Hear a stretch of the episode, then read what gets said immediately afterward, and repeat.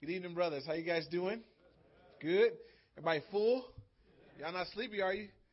Let's get a get a half a cup of that coffee, man. It, it'll get you right. All right.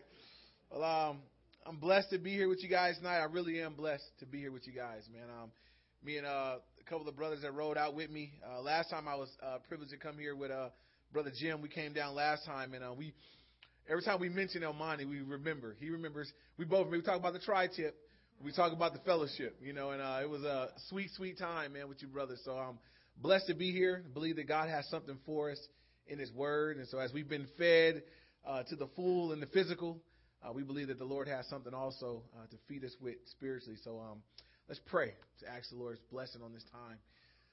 Father in heaven, I thank you so much for just a privilege to be here with these brothers. God, I thank you for uh, putting this together. God, we ask that tonight, Lord, as we spend this time now opening your word, God, we do believe that you want to meet with us, Lord. We believe that your word is living and powerful, God, that you want to speak to us through it. So, God, we pray. I pray for each guy here, Lord. You love each guy here. There's something you want to share with each of these guys. So, Father, I pray that you would give all of us, Lord, give us ears to hear what your spirit is saying tonight. God, I pray, um, again, as your word is living, as it goes out, that God, you would cover every base that you would meet every need, and that you would stir up what needs to be stirred up, Lord. Convict and correct that which needs correcting and convicting. And Lord, you would encourage and build that which needs encourage and building. Father, I pray you would have your way in our hearts, in our lives, in this room tonight. We ask these things in Jesus' name. And everybody said, Amen. Amen. All right. Well, if you're taking notes, uh, I titled um, uh, just my message for tonight, Exposing Satan. And uh, as, we get going, I'll explain more of uh, kind of what, what my intentions are with that. Um, everybody here knows if you're a Christian, uh, you know that you're at war. You know, there's a spiritual battle that we're engaged in. Um, but even if you are not yet a Christian, for you guys that have walked without the Lord for a season of your life, um, you were you you didn't know it, but you were at war even when you weren't walking with the Lord, when you didn't know Him yet. And um, as I look back over my life as a non-believer, um, I didn't realize I was at war. I was just on the losing side of it. And Satan doesn't really bother you too much uh, when he's already got you down. And I always liken it to this: if uh, if a guy in a football game, if a guy picks up the football and starts running to the other guy's touchdowns, the defense will just say, "Hey, hey, they'll just back off. They, they'll slap him on the butt. You know, you you can go ahead and run in the opposite direction. They won't. There won't be any opposition there because you're you're you're running fast towards the wrong way. And so that's what I believe. The life, our life as non-believers, we were just running the wrong way. Satan said, "Man, I'm not gonna mess with you. You're doing enough damage all by yourself." Um, but it, but it is when we begin to consider Him and direct our heart and our attention, our thoughts towards Him, that the war and the battle that it picks up. We engage in, in warfare. And so, what I want to do tonight, um, how many of you guys watch either boxing or UFC, some kind of fight game? All right, some of you guys. All right, um, I grew up a boxing fan. Uh, my two favorite boxers were Mike Tyson um, and Roy Jones Jr. Um, not because they were black. Uh, just, just, just, just uh, I like Mike Tyson because he smashed everybody that he fought until you know until it all ended. But I love them. I love that. I like Roy Jr. for this, Roy Jones Jr. for the same thing. And uh, now I, you know, I enjoy a little UFC and uh, fighting. And something that you'll find anybody that fights at that level competitively, they study their opponents. They watch video, they watch tape. Um, I've watched how they do it. They actually take the videos and they go backwards and forward. They, they're watching for um, slight movements. They're looking for wh- what you lead off with. Like when you're leading on that foot, you're probably going to do this. They study these guys and break them down so that when they show up for fight night, they can get a victory. And so tonight, is we're gonna we're gonna look at the three times in the Word where Satan spoke. Uh, I believe that God put these things in the Word for a reason that, that He would expose Satan, that He would reveal to you and I, that we would know His schemes, that we would know His tactics, that we wouldn't fall victim to them because we've been instructed. We've been God's let us know up front. This is what it's like. And so, um, if you guys will open up for the uh, first in uh, Genesis chapter three, uh, everybody turn to Genesis chapter three. When you get it, say got it. All right, I was I was waiting. I was like, I saw a few, few iPads, just a couple touches, you know. All right, Genesis chapter three, and um, you know, just to catch you up to speed, at this point in time was the beginning of creation. God had created the world; everything was awesome that He made. Uh, God created man, um, first thing God created that He didn't say was good was a single man. You know, God had made everything else; it was good. The water was good. The, the trees were good. Everything was good. And in Genesis two eighteen, God says that about the man. He says it is not good that the man should be alone. How many single guys do I have here tonight? How many single guys? Raise them high. I know there's no ladies here. When you ask that in a, in a, in a, mixed multitude where there's women, the hands go up really high. But uh, all right, cool, man. The, Lord, the Lord's got he's got he's got you covered in His time, and so uh, the Lord said, It is not good that the man should be alone. I will make him a helper comparable to him. And God put him to sleep and took out his rib and hooked him up a woman, woke him up, and bam, she was there. And Adam was like, Life is good. I'm in paradise. I have now a woman. Before this, there were gorillas and chimpanzees and everything else, but now I have a woman here. And I just want you to catch that things were, as God had created it, things were awesome. Things were going great. God brought Adam and Eve together, the end of uh, Genesis chapter 2, the first marriage. He brought them together and, and blessed them and told them, go do what married people do. I'm paraphrasing, but he said, go, go do what married folk do. You know, enjoy this place. Enjoy everything I've given you to do. God gave them one rule, one restriction, one thou shalt not. God says, in all this place that I've made, all this garden, you guys can eat whatever you want. That one thing in the midst of the garden, that tree, tree of knowledge of good and evil, don't eat, don't eat from that tree. For in the day that you do so, you will surely die. Every other than that, guys, have at it. Enjoy. Have a ball. And always notice this as well that in the midst of the garden there was not just the tree of life. Anybody know what other tree was in the midst of the garden? Oh, sorry, yeah, the tree of knowledge of good and evil and the tree of life. My bad, I said that backwards. So there was a tree of knowledge of good and evil that God said don't touch. There was also the tree of life that had they eaten, they would have had everlasting life. And so as we come to Genesis chapter 3, Satan uh, comes on the scene. It's the first time we see Satan, see Satan interacting um, in the Word, and it's, it's, uh, there's some things that are consistent every time we see him. Uh, and I'll say this now, and I'll, I'll bring it up each time we look at it later. Every time you see Satan in the Word of God, he's trying to bring division between God and men. Always, always seeking it. Rather, he's doing it on the side of trying to tempt men away from God, or rather, he's doing it on the side of trying to provoke God against men. Satan is always speaking against us in our relationship with God. And I want to say why that is, and then we'll continue on. Um, Satan is a angel, a fallen angel, created being. God had made uh, God had made mankind unique to creation. God had also made angels. The only two things God made that will live forever: human beings and angels. Everything else dies. Your pit bull, when it dies, get a new one. It's done. You know, you know, they don't meet puppies in heaven or whatever. But human beings and angels will exist for all eternity. Satan and a third of the angels in heaven fell. And uh, don't have time to go into it, but Satan was no longer content to bring glory to God. He was in a position in heaven of oversight of worship, of music. He was no longer content to use his being, his gifts to bring glory to God. He wanted it for himself. The Bible says that God will not share his glory with any man. Satan was thumped out of heaven. A third of the angels, because of Satan's influence, he was the anointed cherub that covers. A third of the angels went with him. They, they, they fell right along with them. There is no redemption for them. They'll never be forgiven. They'll never be saved. Hell is their destination for sure, period.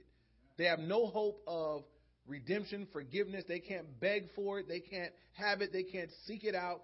They're going to hell. And so I just want you to understand that, that Satan is now on a, I can't go, but whatever I can do to ruin it for you guys, that's what I'm about now. Whatever I can do to ruin it for you guys. If you guys know anything about guys, the people in prison, if somebody's in prison and they got a week to go, and somebody's in prison, they got life, you don't really want those two people together. Because the people that got life are like, how can I mess this dude up and get him to stick around here a little more? You know, they've got nothing to lose. Satan is like that. Um, all the years I did high school ministry, every time we did pool parties, uh, you're the youth pastor, you're the target. They want you in the pool. They want to see how they can get you. And I, you know, I, I was able to fight them off many times, but I had a few instances where they had their way. But my thing was, if I'm going down, I'm I'm grabbing with a vengeance to whoever I can grab, and somebody's going in with me. That's Satan. Somebody's going with me. I'm going. Can't help it, but somebody's going with me. And so, with that, look at chapter 3 of Genesis. Chapter 3, verse 1, it says, Now the serpent was more cunning than any of the beasts of the field which the Lord God had made. And he said to the woman, Has God indeed said, You shall not eat of every tree of the garden? So we get uh, our first little insight about Satan. He was more cunning than anything else. Um, the Bible says a lot about him. If you're writing notes, you can just write these things down real quick. It says here he's cunning. Says in uh, in in John eight forty four that he's a liar and a murderer. He's a father of all lies. Um, in First Peter chapter five verse eight says he's a roaring. He goes about like a roaring lion, seeking whom he may devour. And John ten ten says the thief comes but to steal, to kill, and destroy. And Jesus says, "But I'll come that you might have life and that more abundantly." So we know that this is a he's fallen and he's bad. Right here, he's more cunning than anything else that God had created. And he came to the woman, and the first thing he says has a tinge of just call, calling, call, seeking to cause her to call God into question. She says, "Has God indeed said?" Satan says to Eve, "Did God really say that you can't eat of every tree of the garden?" I want you to think about that question for a minute. God told Eve and Adam, "You guys can have all of this. Just that one thing in the middle, don't touch it." If you listen to Satan's question, it's almost it's almost as though God were being unfair. Did God really say you couldn't? Did He really say that? It'd be like if you guys got people at, at work complaining. Did they say we can't go to lunch? You, they said we have to be back. You know, this that that complaining, you know, attitude is is is calling into question the fairness and the goodness of God. Did God really say you can't do that? Like that's not fair. And when we look at it for what it really is, God has been more than fair. God has been more than good. Be aware of that tactic of the devil, you guys that with all that God would do with you and all that God has called you to do, there's some things that God has called you and I, don't do that. Don't go there. And your flesh, the enemy, the world that you live in will say, well, can we, if God really say you can't do that? You know, and some people seek to live so, this is close to the edge as possible. If God's drawn the line back here, there are people that want to just get right up on the, the edge and see how far they can go. Don't be that guy. Don't fall for that. That's one of Satan's tactics and one of his tricks. Calling into question. Is it, God didn't really, did he really say that? Did God really say you? the Bible doesn't say you can't you can't get high? You know, I've, I've had this debate with people. The Bible doesn't say that. The Bible doesn't say you can't smoke weed. I, show me that verse. You know, and um, I mean, he's like, you know, just, just, just because it doesn't say the words smoke weed, you know, in the Bible. But I'm like, you know, you know, there are things that people will struggle with and battle with. The Bible says a lot of things. The Bible talks about pharmakia. The Bible talks about illicit drugs. If you define it for what it is, the Bible does speak about those things if you're looking for it, if you're open to it. Um, but our flesh, this world, the devil will call us, calls us to call into question at times the fairness of God. Did God really say that I can't do that? When we know for certain that He did. So, um, look at Eve's response initially. Verse 2 it says, And the woman said to the serpent, You may eat the fruit of the tree of the garden, but of the fruit of the tree which is in the midst of the garden, God has said, You shall not eat it, nor shall you touch it, lest you die. And so Eve's response up front is pretty good. She says, Well, God said that we can eat of all the trees of the fruit of the garden, but of that one tree, God said we shouldn't eat it.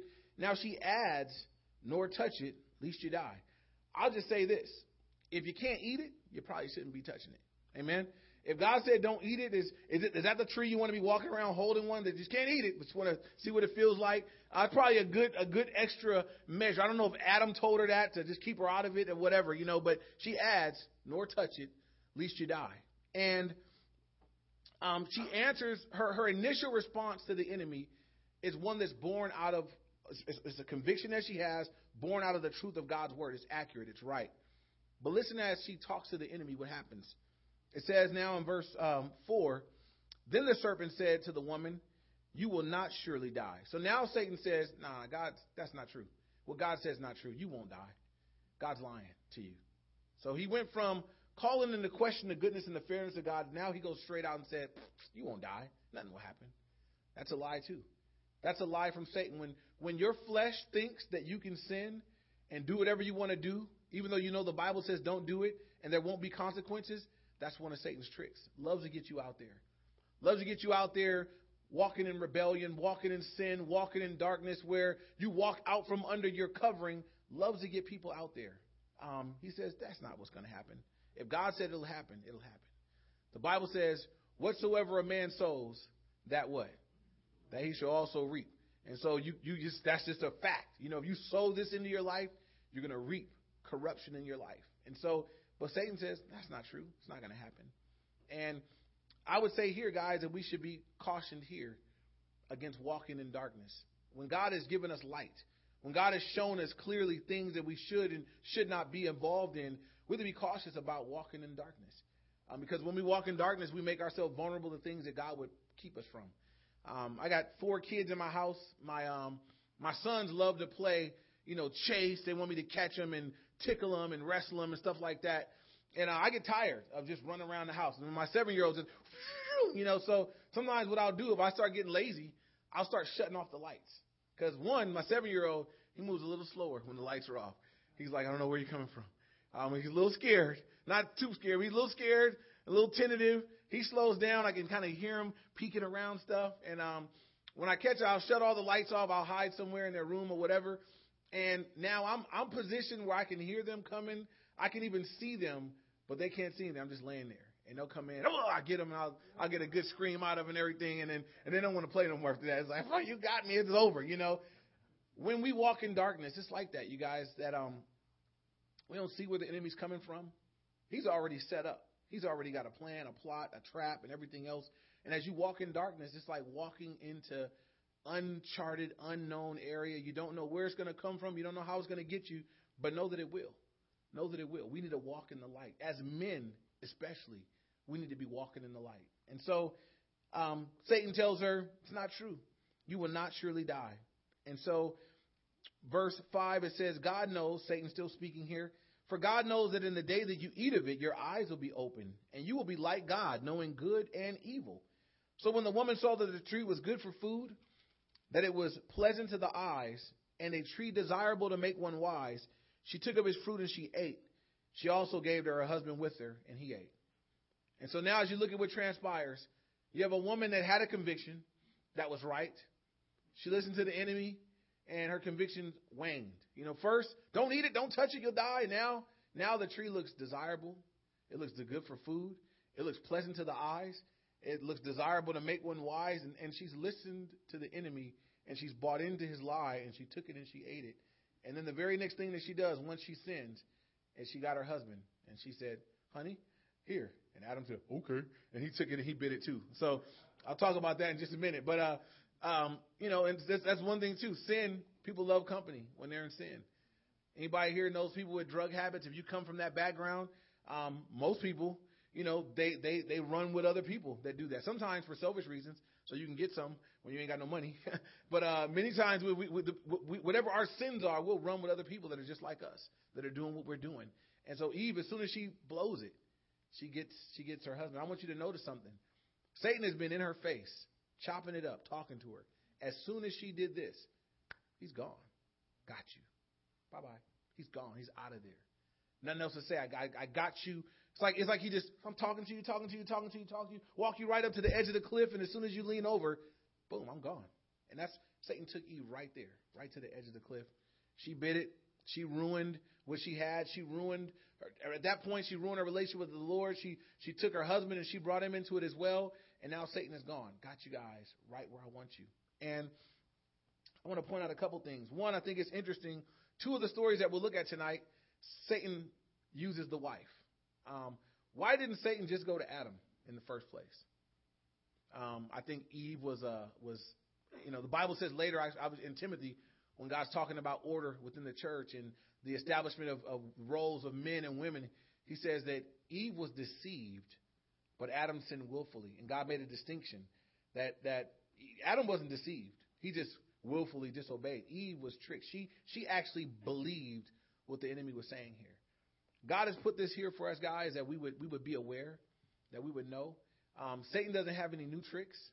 Uh, he he runs this, this, The old tricks are still working, lying to people, deceiving people. Um, what would have changed this whole scenario right here is if Eve would have taken the word that she knew, and if she would have obeyed it. She knew the word when Satan came, but she wasn't holding to it firmly. And so she listened to the enemy long enough and she said, Yeah, that sounds good. That makes good sense to me. We got to be real careful where we get our information from, how we develop our opinions and our views about different things that, that they're born out of a conviction from God's word. Because Satan is lying today still. And it might not be, you know, Satan's not going to roll up in a tree in a, in a, form of a snake in your backyard and start hollering at you. Um, Satan's lying through a lot of other venues right now. He'll be lying through your radio stations. He'll be lying through your friends. He'll be lying through your TV. You watching Dr. Phil trying to fix your marriage and it's getting more broke, lying through that dude. I mean, he just he'll take any venue, anything you'll listen to that's not God. Satan can be lying to you through it. The the thing that would protect us from this is that we would hold fast to God's word. That's our protection. That's how that's how I block this. If this is if this is Satan's offensive weapon here, lying, my defense here is to be a man that stands upon the word of God. Now I can't be deceived. I can't be tricked if I already know what God's word has said. Um, I had last year. I have a daughter that's in junior high, and kind of an interesting situation. She had a um, one of her. She's at a Christian school, and one of her Bible teachers said something that was in conflict with, with me and my wife have taught her. And it wasn't just my daughter; it was my daughter. It was a friend of hers who's another pastor's son, and it was about three kids in there that were like, "No, we disagree." And they tried to be diplomatic and respectful, but they were like, "No, we don't. We don't agree." You know, and they end up having a big like.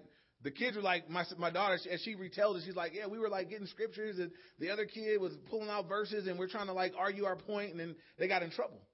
So she came home and she was she was hot. She was like, "No, Dad, because you said and and it says it right here." And so she it's not just what I said. She's like, "It says I see it. We see it in the Word." And she was like holding her ground. I'm like, "All right, I got to go up there then. You know, I, I got to go up there and and um I got to support this. This is I don't encourage rebellion."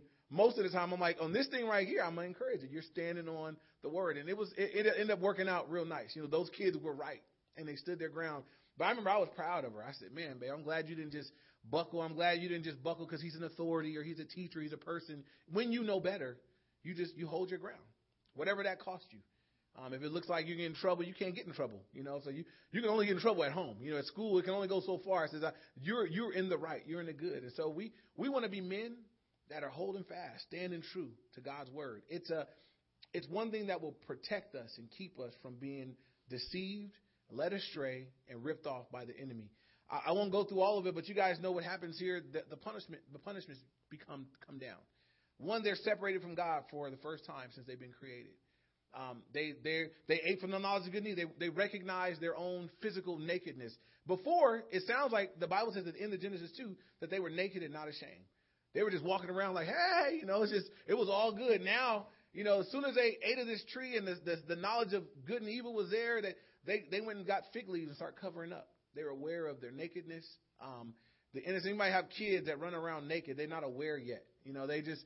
It's a beautiful thing. You know, it's kind of scary. You know, you hope they grow out of it. You know, sooner than later. You know, my daughters grew out of it sooner than my sons. You know, I think my seven year old he still does it for shock value. You know, he'll run out and the girls will go ah. You know, and now it's not a it's not an accident. You know, he does it for shock value. But there's a point when the kids are younger and they really just don't know. It's like what you know, you know, just there's you got you got little girls, you got to put shorts under their skirts. They just don't know yet. But there comes an age where they become very aware, and they know. You know, just and, and I think as as I look at this thing right here, the knowledge of goodness, I think they were living in a phase like that where they just they were just enjoying just the the freedom of not caring. It's now it's gone. That's ripped off, and now um, they're they're hiding from the Lord, but you can't hide from the Lord. God says, "Hey, where are you?" Not because He didn't know where they were; it was for them. Where you guys at? What happened? And as he started talking to him, Eve said, you know, he told him, you know, well, we're naked. And, you know, God said, who told you that? Who told you that? Where'd you get that from? And same thing here, you guys. If we get tainted by the world and these things, it will damage our relationship with the Lord. It'll create a distance between us and Him when the goal of what Jesus did on the cross is to bring us near to the Lord. And as I pointed out in the beginning of this thing, the one thing that Satan is doing each time he speaks is seeking to bring separation between men and God, um, seeking to bring a division there. That knowing that that's his aim, it ought to be our aim all the more that we maintain intimacy and closeness with the Lord. That if, if Satan is trying to get me away from the Lord, it's for a reason. It's for a reason. He wants to he wants to divvy this thing up. He wants to separate it. The one thing that we know is that God won't change. God says nothing will separate you from my love. You can't mess up bad enough. You can't be a you can't be a you can't be filthy enough to be separated from the love of God. God says there's nobody that I'll turn away, that all who call upon the name of the Lord will be saved. God, if you want me, I want you. If you draw near to me, I'll draw near to you. It'll never be God that's the deciding factor. Rather, we get to be close to him or not. We're always the piece. We're always the piece that the puzzle piece that determines whether this relationship is tight or far away. I've always said this because of what it says in James. If you draw near to God, he draws near to you. That every man here, myself included, we are as close to the Lord right now tonight as we want to be. And you can say, oh, I want to be close. No, no. We're all as close as we want to be right now. And the access or the opportunity to be closer is always there before us. We can have as much of Him as we want. Amen? And so, uh, this is Satan's first uh, strategy, his first tactic. So we see he's cunning, uh, we see his deception, and we see his um, just what he did to, to, bring division between Eve. But then, even then, after he got her, um, she went and got her husband. And sin is contagious. You know, one of that's one of the one of the issues with sin is that it's contagious. You know, anybody here as you as you try to start walking with the Lord, if you got old friends that are still not walking, it's hard. It's hard to walk with the Lord and walk with them because sin is contagious, and that your old nature is looking at them like, I want to do that too. You know, and inside you want to do right, but outside your flesh is saying, man, that looks that looks fun. And that's why the Bible says, man, is you, is you got to come out from among them and be separate. For you guys that are here and God is maybe recently drawn you out and called you into a relationship with Himself, um, you got to take a look at the people around you. Because probably all the years that you walked away, well, when you didn't walk with God, you probably accumulated people around you that were just like that.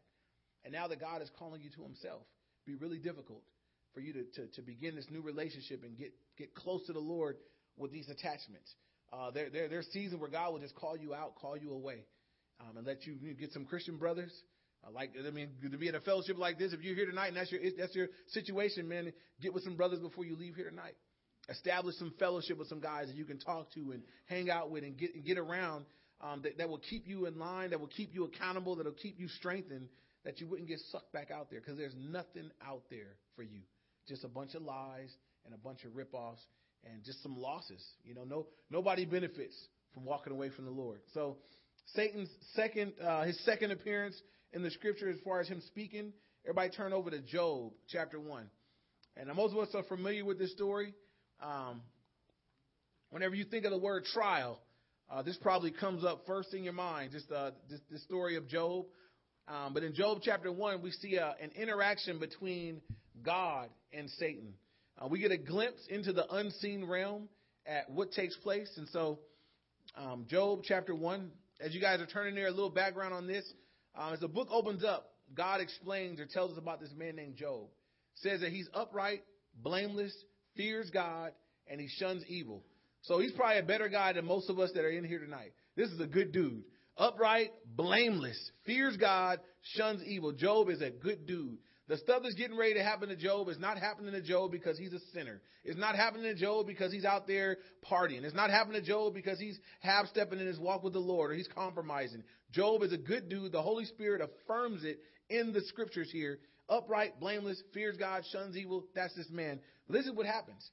The Bible says that Satan presented himself before God and the angels. And um, Satan has access in and out like that. And look now at verse uh, verse 6 of Job chapter 1. Now there was a day when the sons of God came to present themselves before the Lord, and Satan also came among them. So these are angels presenting themselves before God. Satan showed up. Verse 7 says, And the Lord said to Satan, From where do you come? Satan answered the Lord and said, From going to and fro on the earth, and from walking back and forth on it. Satan, I've been I've been in the earth, going back and forth. I'll say earth. But uh, so I've been in the earth. I've been going back and forth in the earth. Um, according to 1 Peter 5 8, He's going to and fro. He's seeking whom he may devour. He's like a roaring lion. That's what he's doing. But he said, ah, I, have been, I've been down on earth, going back and forth. And I'm paraphrasing, but I, I, I would assume, based on what else we know about Satan, I'm down there wrecking shop. I'm ruining lives. I'm wrecking your kids. I'm down on your earth doing what I do. And God said to him in verse 8, the Lord said to Satan, Have you considered my servant Job, that there is none like him in all, in all the earth, a blameless an upright man, one who fears God, shuns evil. Now, this is kind of scary because Job is a good guy. God is in heaven bragging on Job. God says, "Hey, have you considered my servant Job? There's none like him on. It's all. It's like it's like God is is teasing Satan or tempting him, saying, "I know you're going back and forth in the earth looking for people to destroy. I got a challenge for you, though. Have you checked out that guy right? Have you checked out my servant Job? That there's none like him in all the earth, blameless, upright, fears God, and shuns evil." Have you checked him out? And as you notice, Satan had checked him out. Satan says in verse 9, Satan answered the Lord and said, Does Job fear God for nothing? Have you not made a hedge around him, around his household, and on every side around all that he has. Now, notice, Satan doesn't answer God directly either. He doesn't say, Yes, I have checked him out. He says, he says, first answer to God, he says, Job doesn't love you for nothing. He doesn't love you for nothing. He's telling God, Job doesn't love you purely. Job doesn't love you for who you are. Job loves you for what you've given him. And then he goes on to list how come he hasn't been able to get through to Job. He says, Have you not made a hedge around him, around his household, and around all that he has on every side? Satan said, I, I, I did check out Job, and I can't get in. He's covered. His household is covered. Matter of fact, everything that he has on every side is covered.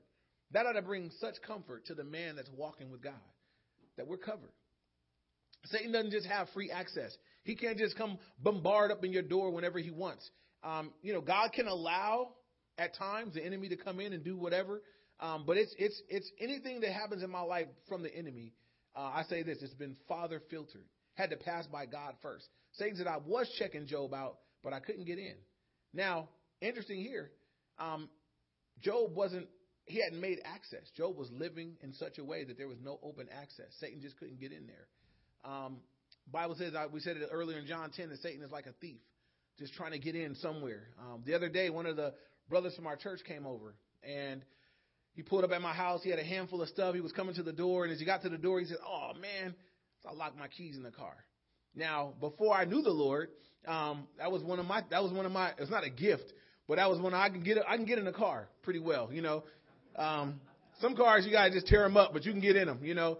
But I said, oh, I, I remember I just, it was like, it's an opportunity to redeem that old thing. And I'm like, all right, let me look at, I kind of went out there, looked at this car real quick, ran in the house, got a hanger, bent it up on the way out there, two minutes, stuck it in, whoop, bang, got it. And, uh, he said, man, he says, he says, he says, what were you, you know, before you came to the Lord, man? It's, uh, brother Greg, you know, and we, um, it was, you know, in my mind as a non-believer, you know, a cracked window was, if I'm an opportunist back then, a cracked window, you better not have a sound system. You better not have a nice deck. You better not have anything that looks tempting anywhere in the, the visual view of the car because a cracked window says it's just it's just a matter of tip, tip, and you could I can at least take a good look at it, you know. And um, that's how Satan is. You know, he's just looking for just a little crack, a little open door. I don't need the door open wide. I just need a little crack. Satan doesn't need you to be everything you used to be. He doesn't need you to be on crack and fornicating and he just I just need a little crack. Can you just leave a little door open for me? You know, I know you're doing good with the Lord. You're doing better than you used to do. You're you're good. You're good. Can you just leave a little crack for me? That's all I need. A little little little door, little little opening for me to get into. We need to be careful in our lives that we're not leaving anything open for the enemy because he doesn't need a whole lot. Um, I used to think, I mean, when I first got saved, and it was kind of radical the way God changed my life. Before I got saved, I was sold drugs. I did credit card scams. I was fornicating as much as I could. I drank drinking every day. Um, and I came to the Lord, and pretty quickly, the drinking was gone. I moved out with the girl I was living with. I quit running around with all the females. I moved in with my, I mean, all these things in my life had changed. There was still an area of my life, un, un, can't say unchecked, but not conquered. And that was the crack in my life. Uh, for me, that was pornography and, and sexual sin and, and wicked thoughts. Um, I had tempered behavior and things like that, but my mind, my mind is, I have an active mind. My mind, that wasn't, God didn't have that the way He wanted it. And that was an open door. It was a crack. And, um, and, and God would reveal that and deal with that in my life, but it was a crack. And I realized at a point in time, while I was patting myself on the back that I wasn't as bad as I used to be, God was screaming that you're not as bad as you used to be, but there's still Satan still has full access. You'll never get where I'm taking you until you shut that too. That is ruining my plan for your life. That is getting in the way of what I want to do. And the Lord revealed that to me uh, as I listened to a Bible study taught by Odin Fong through Revelation chapter two, the church of Ephesus. And he went through the list of good things about Ephesus. They, they, you guys have works. You guys don't deal with the false teachers. You guys got patience. Bam, bam, bam, bam. All these good things is nevertheless, I have this against you you have left your first love. And when he said that, nevertheless, he said it negated everything good that God had just said. He says, I said all that, I recognize all of that. Nevertheless, anyway, this thing right here is a big enough deal that I will remove your lampstand. I will remove my presence from you. And it pierced me. It cut me to the heart. And I realized in that moment that that one thing God was saying, it's, it's not enough. You got a door open, and that's all Satan needs. You, I can't take you where I want to take you with that door open. And so maybe for some of you guys here tonight, maybe you're doing better than you used to do. And from maybe from people's vantage point, you're great. You're doing great. But between you and the Lord, there's a door open. May tonight be the night where you call it what it is. You lay it on the floor and you trample underfoot and you repent of it and lay it down and you walk out of here free of whatever that thing is. That there wouldn't be a door open for the enemy. And so God tells, I mean, sorry, Satan tells God, I have checked out and there's a hedge around everything that he has on every side. But notice what Satan is doing here. Now he's challenging. He's saying, God, you think Job loves you? Job doesn't love you for nothing.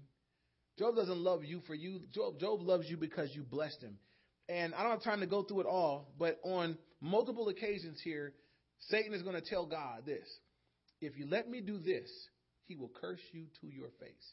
And if I could just paraphrase and tell you, the first thing God tells Satan he can do says, You can't touch him, but you can touch his possessions. You can touch all that he owns, but you can't touch him. And you see the viciousness and the wickedness of Satan Job was the richest man in the land of Uz. He was broke in a day. Um, Satan went and sent, you know, just everything that he possessed, camels and oxen and all the things. That's how you measured wealth back then. They were all ruined in a day. But then one worse than that. He had seven, seven daughters and three sons, seven sons and three daughters. He had ten kids. And they were all together, gathered at one of the, the siblings' houses, eating and drinking. And Satan sent some wind, and the four corners of the house fell down, and all of his kids died all your kids die. I mean, if you took away all my stuff, I figure I can get some more stuff. You know, it'd be kind of a blow, but I get some more stuff. All 10 kids in a day. And he got all that news back to back. Bam, bam. And sometimes, you guys, what happens in people's lives, people that know God even, first time something goes wrong, they turn the fist to the Lord. Get a bad report from the doctor. Oh, God was faithful. You know, people turn their anger toward the Lord always wrong, always wrong to be angry with the Lord. How can you be angry with God who left heaven, came to earth, died for your sins that you could go to heaven? How could you be mad at him because you got a physical sickness? You're going to die anyway. We got to go to heaven some way. How are we going to get there? We got I got to die to get to heaven. And so there are people that are down here mad at God, mad at the only help that they have. Mad at the best help available. They're mad at him because of some earthly thing forgetting who he is and what he came to do. God didn't come to make this life perfect. God came to pave the way for you and me for the next life. And so when we mix that up, we can be expecting something from God that God never offered. And so so here, you know, Satan does this to Job, and again, his intentions, Satan's intentions, is that is that Job would curse God. Job doesn't curse God. It says in look at verse 20. Then Job arose, tore his robe, shaved his head, fell to the ground, and worshipped. And he said, Naked I came from my mother's womb, and naked shall I return there. The Lord gave, and the Lord has taken away. Blessed be the name of the Lord. And it says, In this, and all this, Job did not sin with his lips, nor charge God wrongly. And so, Job, I mean, he's under great grief. He's in great pain. But Job says, You know what? He fell down. And I want you to see what a, what a, what a big in your face this had to be to Satan. Because Satan said, He's going to curse you to your face. Job fell down and did the exact opposite. He worshiped he gave God glory in the midst of adversity. And um, I want to point this out because it's the second time a wife is used. Um, look at chapter 2. Um, now, the, the next time God, Satan says, uh, what I say? Huh? Yeah, she's going to be used. I'm sorry. I, I'm not putting down the women. I know they're in there praying for us. God bless them. We, we wouldn't make it without them. We wouldn't be here without them. Women are awesome. We need them. God bless them. We love them. But Satan does use those white hair. so, you know, so um, in chapter two, the next thing that Satan, God comes back to Satan and says, "Hey, what happened? How's it going?" And um, you know, because Job hasn't cursed me. Basically, I'm paraphrasing. And Satan says, "Oh, skin for skin, all that a man has, he'll give for his skin. Let me touch him, and he'll curse you to your face." God says, "Okay, here are the parameters. You can touch him, but you can't kill him." Satan runs off with that. Strikes Job with boils from the top of his head to the soles of his feet. You might know what boils are. They're big, pus open, nasty sores. Every inch of his body just covered with these sores. Um, no relief. He's sitting in a potsherd of ashes, the Bible says, um, just scraping off the gunk. I mean, he's in a miserable state of being. and probably the lowest of the low. You lost all your possessions.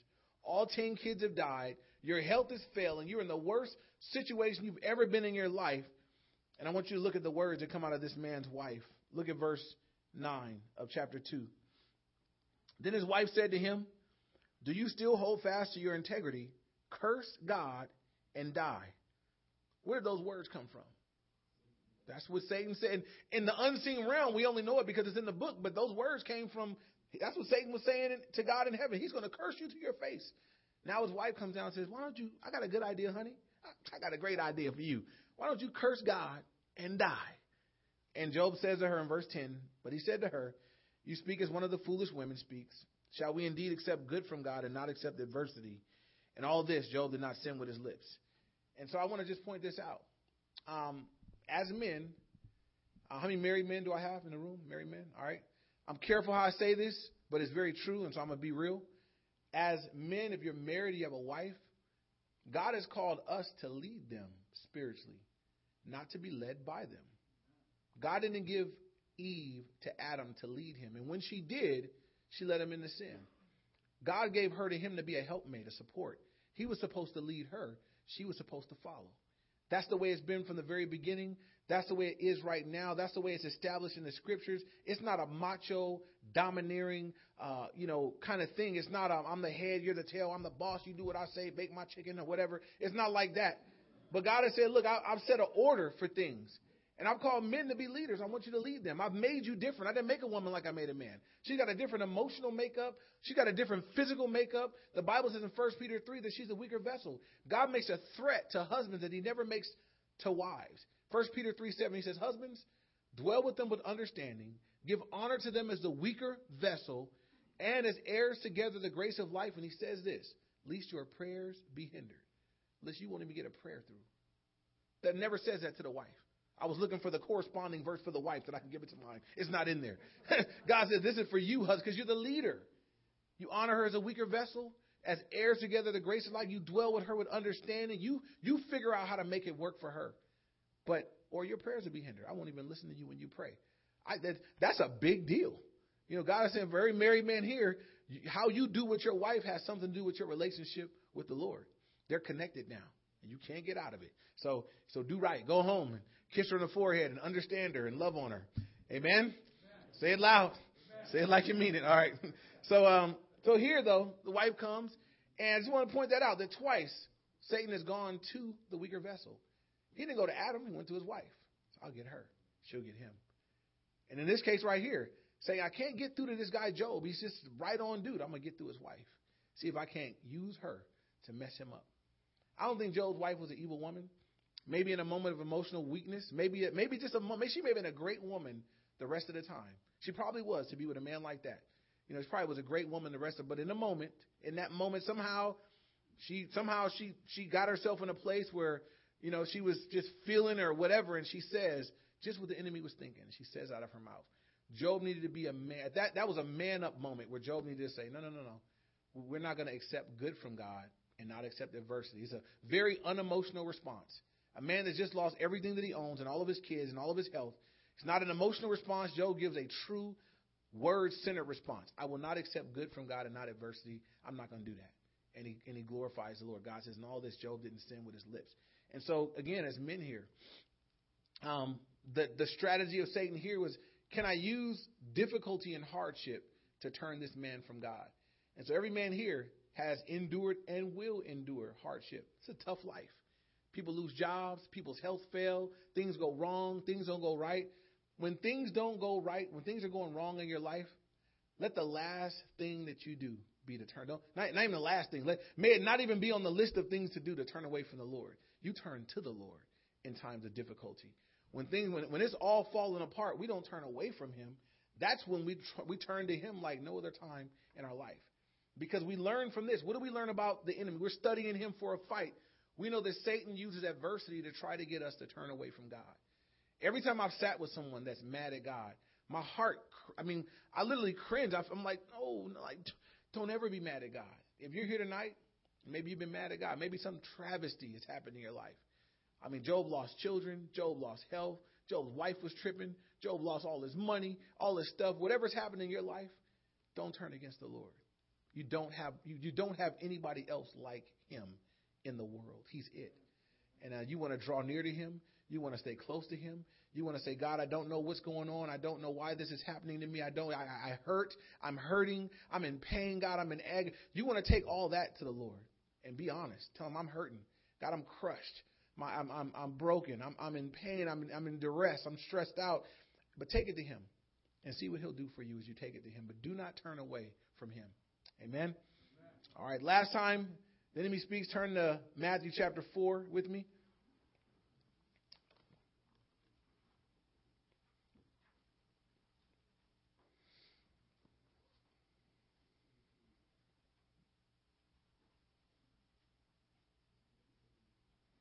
When you get it, say, got it? All right, Matthew 4. It's the last thing we're going to look at, guys, and uh, we'll wrap we'll wrap up tonight. Matthew 4. Um, we get finally here. This is a this is Jesus himself and his interaction with Satan. Third time we see Satan speaking in the scriptures. First time was to Eve, trying to get her to think God wasn't being fair. Second time was Satan speaking to God, telling him that Job doesn't really love you for nothing. He loves you because you blessed him. Trying to trying to divide man from God, and then try to divide God from man. And then in, in Matthew four, um, Satan is speaking here, trying to derail the Savior. Jesus was on a course. Jesus came to earth, and he was on a course to die for us. He came to die. Uh, that's what he came to do. He left heaven not because it'd be cool to come check out planet Earth for a little while. He left heaven where he was worshipped by the angels 24/7, where he was he was given honor and preference and glory. He left that atmosphere and came down to this atmosphere for no other reason than to live the life that we couldn't live, that perfect, sinless, holy life, and to die in our place, the Lamb of God, to take away the sins of the world. That's what Jesus came to do. So look at Matthew 4, 1 through 11. It says, Then Jesus was led up by the Spirit into the wilderness to be tempted by the devil. And when he had fasted 40 days and 40 nights, afterwards he was hungry. Um, anybody ever fasted 40 days? Don't, don't raise your hand. 40 days and 40 nights. I bet you would be hungry.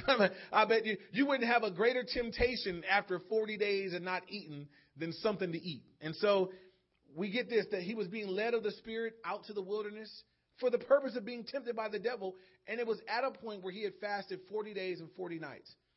And then it says in verse 3 Now, when the tempter, that's one of the nicknames for Satan, he's a tempter. Now, when the tempter came to him, he said, If you are the Son of God, command that these stones become bread. I want to point out two things. That title, that, that, that nickname for Satan, the tempter. Uh, notice this about Satan, you guys. He, he only can work from the outside of the believer's life. Satan can't get in you and possess you and make you do stuff. Some people do dumb stuff and like, the devil made me do it. No, you did that because you wanted to do it. They, Satan can tempt you. He can say, come, come, look at, look at, look at, look at, you know, but you've got to willfully go after it on your own. And so he's a tempter. Tempter can only work from outside. Know that. Um, cause I, I hate to hear somebody say, yeah, I was doing good, but then the devil made me. The devil got in there and the devil, no, no, no, no, no, no, no, no, no, not the devil. You did that. You, made a decision. The devil may have tempted you. The devil may have called you off sides, but you moved. You jumped. You went with it. Um, he's a tempter. And he come to Jesus to tempt Jesus, Jesus in humanity. And he said to him, now when the tempter had come to him, he said, if you are the son of God, that word if, if you break it down in the Greek, it really means since. Satan is not questioning whether or not Jesus is God. He's saying, since you're the son of God, he says, command that these stones become bread. Interesting where he starts at.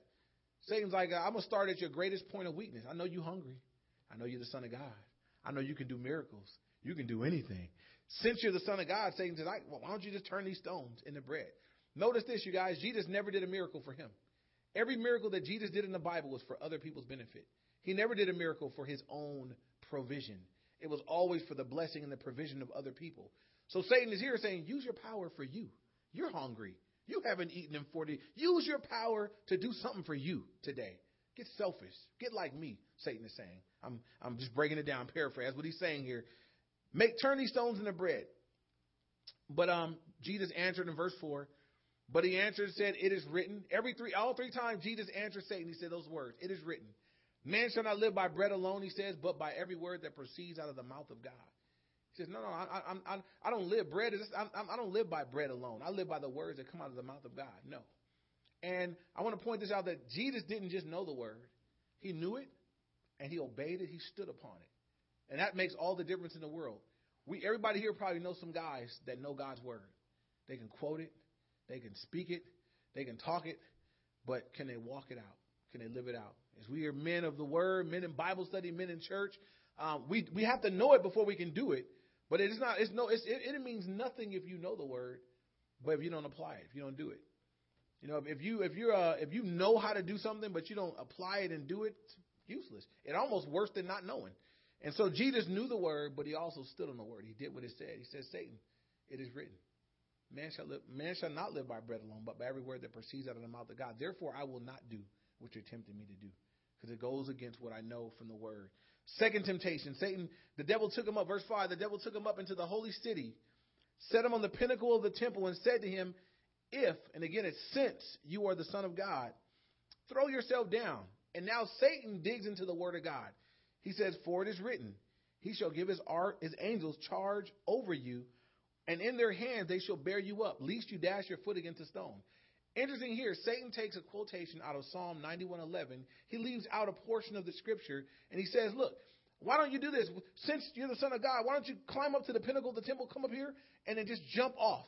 Because it says here in Psalm 91:11 that his angels will come bear you up, lest you dash your foot against a stone. There's a there's a phrase in there that says to keep you in all your ways. Um, and the idea was this: it, it wasn't God wasn't saying you can go do stupid stuff, and I'll send angels to to catch you, you know, or else we'd all be jumping out of buildings and just saying, ah, look at that, you know. Um, but God, that's not it. That's not how it works. God says, I, I will employ angels when I see fit. I, I, I got your back. I'll look out for you. I'll protect you. I'll use them. But it wasn't something for us to put them to the test. None of us here should be running out in front of a Mack truck because we'll be doing your funeral saying he, he was a good guy, just not all there. You know, it's just, we'll be eulogizing you somewhere. So Jesus answered again. He says from the word in verse 7, Jesus said to him, It is written, You shall not tempt the Lord thy God, the Lord your God. He said, man, you shouldn't tempt. You don't tempt God. I'm not going to do what you're telling me to. You're telling me to tempt God. The Bible says don't do so. I will not do it. Stands on the word of God. And I want you to just see that Satan is seeking to call Jesus away.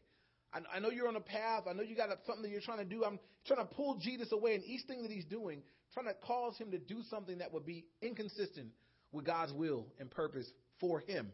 And the last one, verse 8. And this is the worst one, I think. And again, the devil took him up into an exceedingly high mountain and showed him all the kingdoms of the world and their glory. And he said to him, All these things I will give you if you will fall down and worship me. Now, this is interesting. The Bible says that Satan is a prince and power of the world.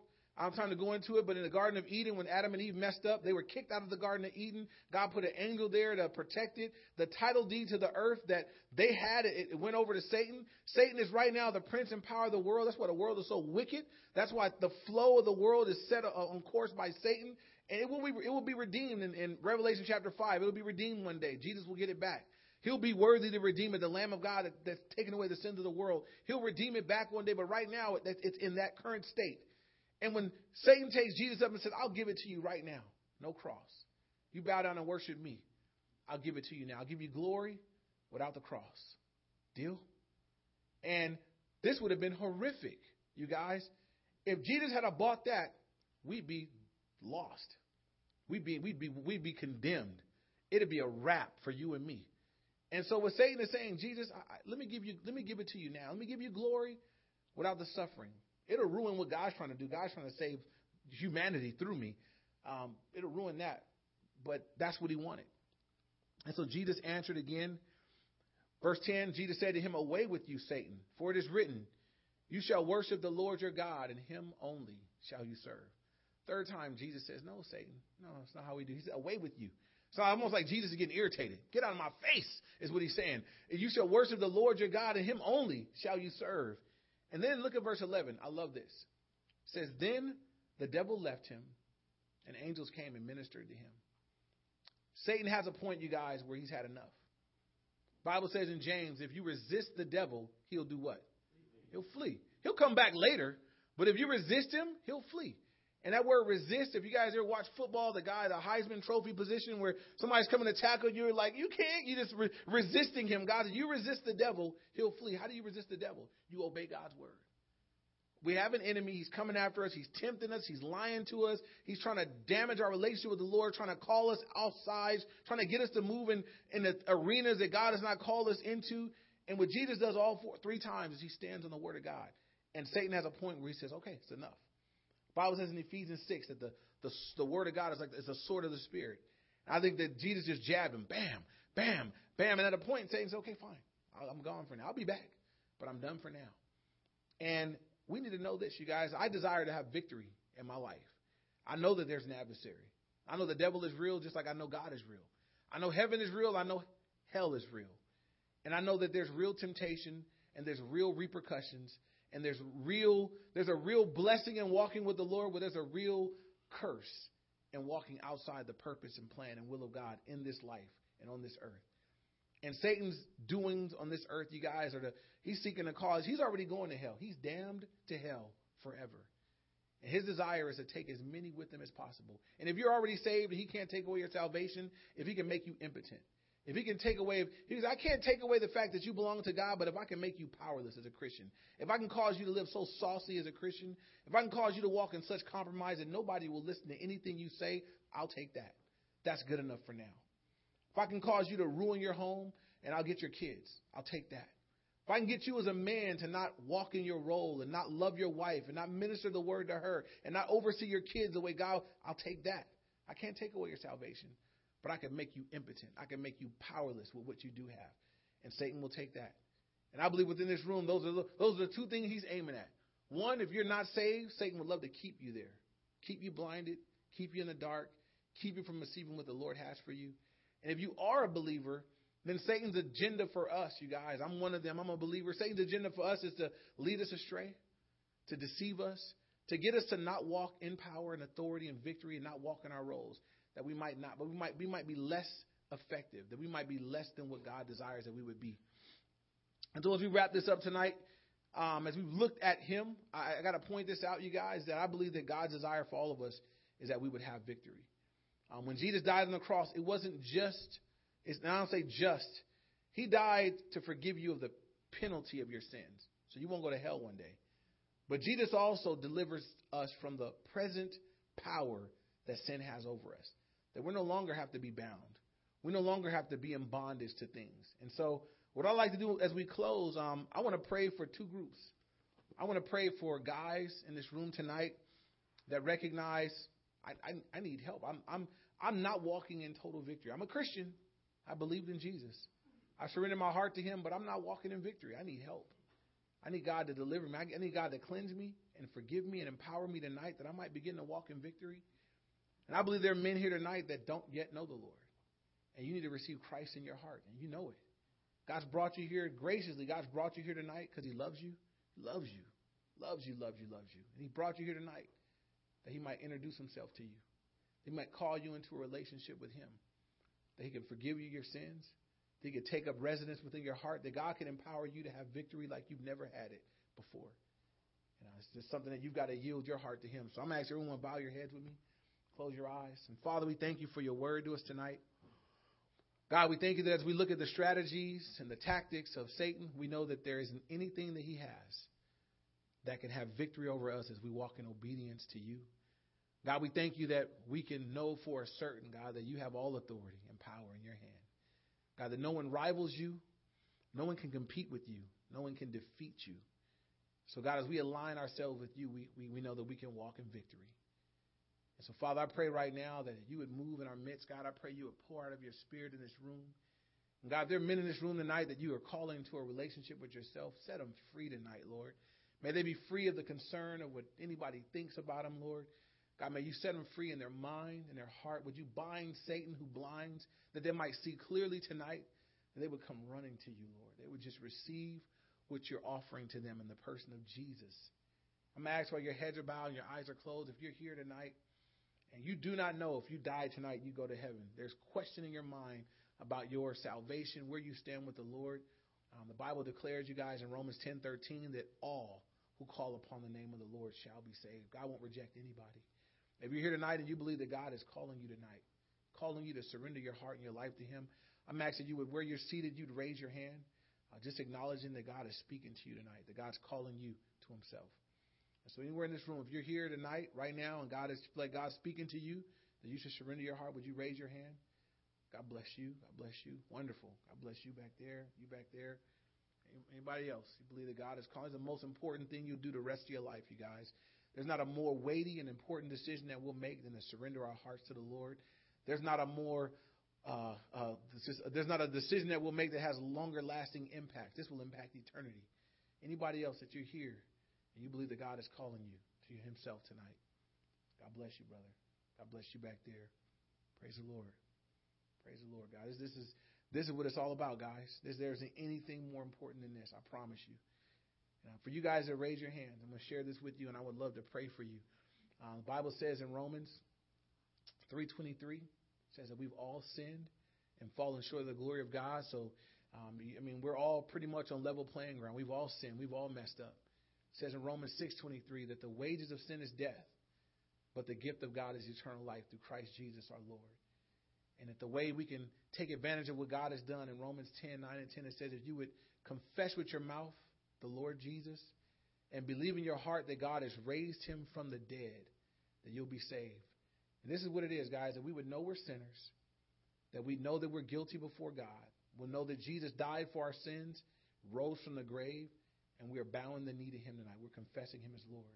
For you guys to raise your hand, I'm going to invite you to pray this out loud. Don't be ashamed, you guys. You guys are surrounded by men and brothers that will we celebrate your commitment to Jesus tonight. We celebrate it. There is anything better that's happening tonight than some guys are coming in here and giving their hearts and their lives to Jesus. So we invite you to pray this out loud. It's a prayer of doing just what Romans 10, 9, and 10 says, confessing Jesus as the Lord of your life. Just pray this out loud. Say, God, thank you for loving me. Thank you for sending your son Jesus to die on the cross for my sins. Thank you that he rose from the grave and conquered sin, death, and Satan for me. I confess you as the Lord of my life. And I ask that you would have your way in my life from this day forward. In Jesus' name, amen. Amen. Amen. Amen. Amen. All right. The last thing I want to do, uh, I want to just pray for the. Re- I'm going to just assume that everybody else here could use some prayer in some area. You know what it is. God knows what it is. I'm gonna just take. I'm gonna just take that assumption and say we probably all can use some help, and we all need His strength, and we all need more of Him and less of us. Amen. Can I ask you guys to stand up? Put your arm on the shoulder of the brother next to you, and uh, we're gonna stand in agreement and just pray together with one another right now. All right. Father, as you look down into this room, see us for what we are. God, we stand before you now. Every guy is standing up. God, we all are acknowledging now we need you. God, we need your power in our lives. Father, we ask that you would fall upon us tonight. In, in the power of your Holy Spirit, God, we pray you would baptize us in the power of your Holy Spirit. God, we recognize that we, we can't do it without you, Lord. We can't walk with you without your strength, without your help, Lord. We pray you would pour out upon us tonight. Lord, we pray that where we're weak, you would be strong, Lord. God, we pray that where we've been failing, that God tonight would be a we get a new slate. God, we pray you would wash us, cleanse us in the blood of your Son Jesus. Renew us, Lord, and uh, renew a right mind and a right spirit within us tonight. And God, I pray that um, you would just help us, Lord. Help us to walk out of here tonight, committed to obeying you, Lord. That we be men of the word, men that stand on your word. God, I pray for the married men here that we go home and God, we just we would look into the word, God. We love our wives with a biblical love. That God, we treat them the way you call us to treat them, that we lead the way in our home. That God, we be that godly example that our wives and children can gladly follow. And so, Father, we pray you would help us to be that. I pray for the single guys. God, that you would cover them. There's certain struggles and battles that come with being single. God, cover them, Lord. Lord, until you bring them into what you have, until you bring them a bride, God, we pray they walk in purity and holiness and that they would use their singleness to serve you. And so, Father, we pray again for each guy here. We ask your covering. God, we confess that without you, we can do nothing. But we thank you that your word says that through you, Jesus, we can do all things. God, we can do everything that you have called us to do through your strength and with your help. So, Father, help us, strengthen us, be glorified in our lives. Give us victory over the enemy. We pray this in Jesus' name. Amen. Amen. God bless you, brothers.